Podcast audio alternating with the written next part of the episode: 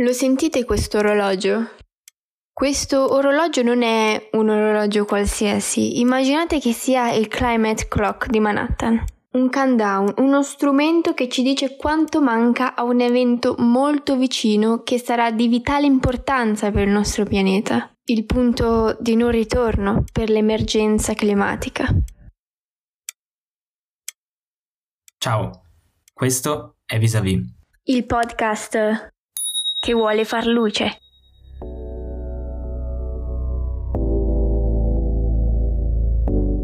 Ormai lo sentiamo tutti i giorni ai notiziari. Disastro di qui, disastro di là, alluvioni, uragani, incendi, scioglimento di ghiacciai, neve in posti in cui non si è mai vista. Ormai questi fenomeni sono di una tale frequenza che rappresentano quasi la normalità. Ma non dovrebbe essere così e non dobbiamo lasciarci prendere dall'indifferenza. Per capire un po' di più sulle cause di questi fenomeni abbiamo parlato con Elisabetta Ruffolo, produttrice delle attività di divulgazione scientifica di Meteo Expert e giornalista responsabile editoriale di Icona Clima. La causa principale del riscaldamento globale e quindi dei conseguenti cambiamenti climatici sono le emissioni dei gas effetto serra di origine antropica, ovvero cosa significa? Causate dalle attività umane. Prendiamo per fare un esempio eh, diretto in esame la CO2, ovvero l'anidride carbonica come principale gas serra. I dati cosa ci mostrano? Ci mostrano come l'aumento delle concentrazioni di CO2 sia stato vertiginoso dalla rivoluzione industriale in poi, ovvero da quando l'uomo ha iniziato ad emettere su larga scala. Pensate che all'inizio della rivoluzione industriale la concentrazione di anidride carbonica nella l'atmosfera era di 278 parti per milione. Oggi, mentre stiamo parlando, stiamo toccando le 417 parti per milione. L'aumento è di più del 50%, ma a preoccupare non è tanto la quantità. Il dato importante non è solo quello riguardo alla quantità di anidride carbonica che stiamo emettendo, ma anche quello relativo ai ritmi con cui questo fenomeno sta avvenendo. Pensate che ci sono voluti 200 anni perché l'atmosfera vedesse un aumento del 25% della concentrazione di anidride carbonica, ma solo 35 per raggiungere il tragico traguardo di quest'anno dell'aumento del 50%. Questo cosa significa? Significa che il modo in cui eh, l'uomo sta abitando il pianeta è lo stesso modo che sta modificando il clima che rende possibile la vita, così la come, come la conosciamo noi oggi, sul pianeta stesso.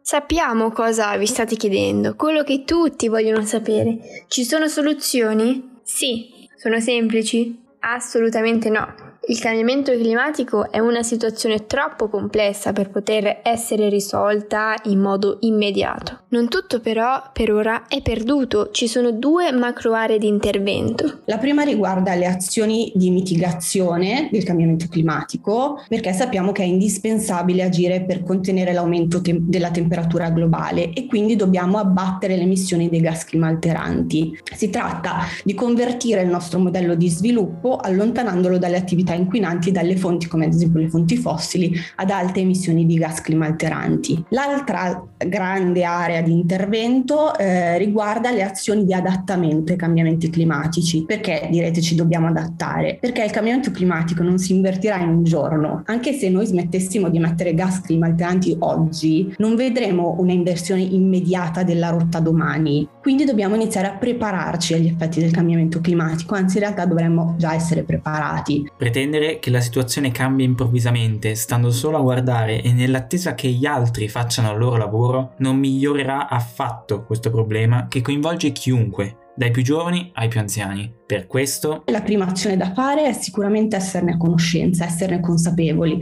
studiare, documentarsi e parlare di queste tematiche come stiamo facendo oggi, perché dovremo affrontare un cambiamento e dovremo farlo insieme. Facciamo un esempio. Mettiamo caso che un giorno vediate una pubblicità che sponsorizza un prodotto più green. Questo nuovo prodotto green può benissimo sostituire quello che avete sempre usato senza grandi svantaggi ed è stato prodotto anche in modo più pulito. Unica pecca, costa di più proprio per come è stato prodotto. E già ci si potrebbe chiedere, ma vale la pena spendere di più se posso avere lo stesso oggetto a un prezzo più basso? E poi scommetto che ci convinceremo tutti tutti di un'altra cosa. Che differenza faccio io se sono l'unico che fa questo passo di cambiare? A cosa serve se non lo fanno anche tutti gli altri? La chiave per rispondere a questa domanda sta nel non considera- considerare né gli altri individui, né i governi, né le aziende come delle isole, delle cose distanti da noi. Tutto è interconnesso. Quindi le nostre scelte individuali sono importantissime. Indirizzare i nostri consumi per innescare quel meccanismo di cambiare la domanda per cambiare l'offerta è molto importante. Convincete gli amici, fate conoscere agli altri che esiste un'alternativa più sostenibile per quel prodotto, se l'avete trovata. Ad ogni modo, ci sono cambiamenti che devono essere fatti in scala più grande e spesso sentiamo che non hanno a che fare con noi semplici cittadini, ma è pericoloso pensare così. Il singolo ha una grossa responsabilità. Bisogna anche, sempre come impegno del singolo, partecipare alla vita pubblica, perché i comportamenti individuali sono fondamentali, ma è l'azione collettiva, è il modo in cui imposteremo la società, il nostro sviluppo che porterà a un reale cambiamento. Quindi bisogna anche interessarsi alla politica e alle politiche ambientali, non bisogna sentirsi esclusi, perché scegliere i nostri rappresentanti e pretendere che si percorra un cammino sostenibile è proprio la spinta per quell'azione collettiva. Ci sono posti nel mondo, sono stati in cui le persone non possono scegliere e noi possiamo, quindi secondo me è un nostro diritto ma anche un nostro dovere.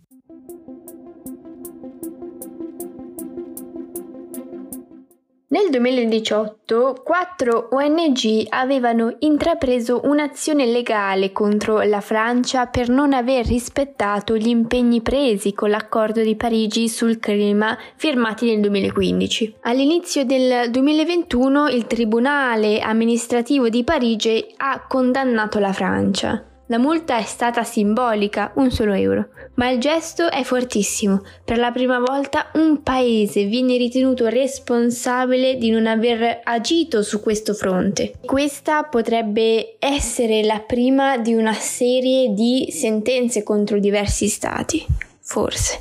Questo episodio ha dimostrato quanto è stato facile, almeno finora, per diversi stati non rispettare certi accordi, ma non tutti i patti sono uguali, ne esistono di due tipi. Bisogna eh, distinguere gli accordi vincolanti dagli accordi non vincolanti. Parliamo di quelli vincolanti eh, sono quelli che suppongono un obbligo diretto al rispetto dell'accordo da parte degli stati che scelgono di farne parte e quindi anche dei soggetti che, privati che vi operano. Eh, possiamo citare la Convenzione di Basilea del 92 sul controllo dei movimenti trasfrontalieri dei rifiuti pericolosi e del loro smaltimento, possiamo citare la Convenzione sulla biodiversità sempre dello stesso anno. Questi accordi implicano un obbligo e quindi delle sanzioni e quindi devono essere rispettati. Poi ci sono gli accordi non vincolanti che però hanno un grande significato in termini di, in termini di indirizzo delle linee dei, dei, vari paesi. Seppur siano delle, de, de, de, degli accordi non vincolanti, sono estremamente importanti perché danno la direzione che vogliamo seguire e che vari paesi vogliono seguire. In tema di cambiamento climatico, eh, sicuramente l'accordo di Parigi sul cambiamento climatico è stato il primo accordo universale giuridicamente vincolante. Qual è l'obiettivo di questo accordo? È rafforzare la risposta mondiale alla minaccia posta ai cambiamenti climatici nel contesto dello sviluppo sostenibile e degli sforzi volti ad eliminare la povertà. Cruciale sarà l'appuntamento della COP26 di Glasgow, rimandata nel 2020 a causa della pandemia. Nel 2021 sarà la 26esima conferenza delle Nazioni Unite sul clima. Ma prima della COP26 ci sarà la COP Giovani. Quindi i giovani sono preoccupati per l'ambiente? Secondo una ricerca di Astra Ricerche del 2015, l'81% dei giovani è preoccupato per la crisi ambientale e per le conseguenze che questa potrebbe avere sulle loro vite in futuro. Che i giovani siano preoccupati per la crisi ambientale, oltre che da questa ricerca, lo abbiamo visto anche dai movimenti che si sono creati negli ultimi anni. I ragazzi si sono riuniti, sono riuniti nelle piazze, sui social quest'anno, eh, per discutere della questione ambientale, chiedere delle risposte chiare, delle azioni concrete ai governi, perché i ragazzi sanno che la crisi crisi ambientale, è una questione che si troveranno a dover gestire, perché come abbiamo detto all'inizio non è una rotta che si invertirà dall'oggi al domani. Quindi l'azione o la non azione di oggi è una scelta determinante per il loro futuro e ancora di più per il futuro delle generazioni che verranno. La cosa importante eh, di questo dato è che siano disposte ad impegnarsi in prima persona e come vi dicevo la prima cosa da fare per impegnarsi è studiare, documentarsi, conoscere gli impatti che la nostra vita da, di singole persone cittadini ha sull'ambiente. Perché fare questo?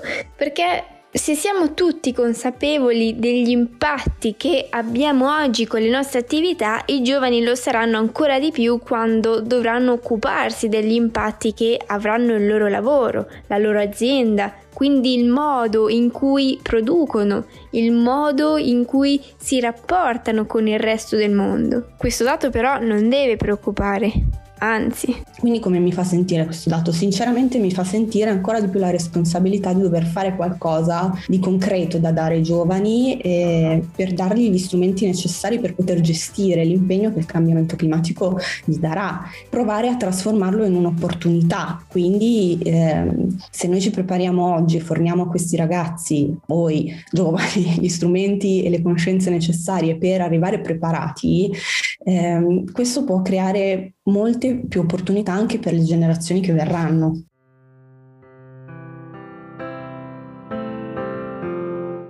Non sappiamo dire se l'argomento ambiente in questo momento storico sia trattato con il giusto rispetto e la necessaria accuratezza. A scuola probabilmente, visto il problema pandemia, è diventato un tema secondario, ma questo non toglie che la questione sia quanto mai grave ed attuale. La scuola va aiutata. Gli istituti scolastici di ogni ordine e grado devono essere messi nelle condizioni per poter parlare dell'emergenza ambientale e di poterlo fare con le conoscenze e gli strumenti più utili e soprattutto più efficaci. Per questo cosa serve? Serve? Servono risorse anche economiche, serve supportare la formazione continua per gli insegnanti, ma anche aprire le porte della scuola ad esperti ed esperienze. Oltre a quello dell'educazione abbiamo analizzato il contesto dell'informazione. Il 2020 è stato un anno molto particolare, indubbiamente. L'attenzione dei media è stata monopolizzata dalla questione Covid-19. Pensate che circa l'85% dello spazio disponibile è stato occupato da una notizia riguardante la pandemia.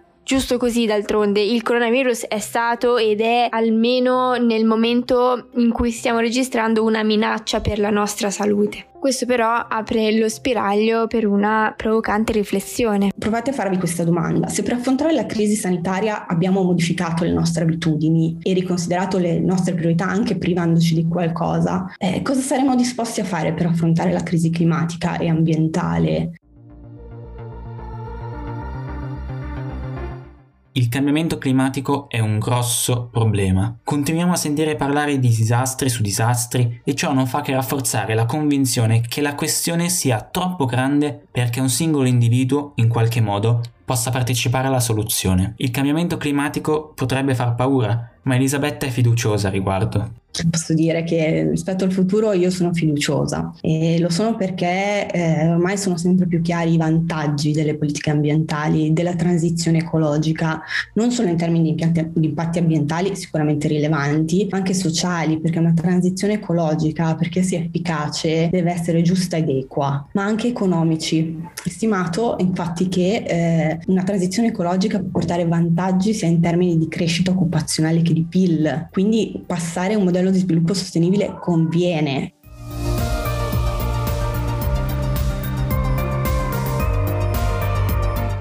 Se vuoi ascoltare il consiglio che Elisabetta ha lasciato per voi ascoltatori, seguici alla pagina Instagram VisaviPod per non perderti i contenuti esclusivi delle nostre interviste. Questa puntata di Visavi termina qui. Vi diamo appuntamento ad un prossimo episodio con un nuovo ospite e un nuovo argomento. A presto!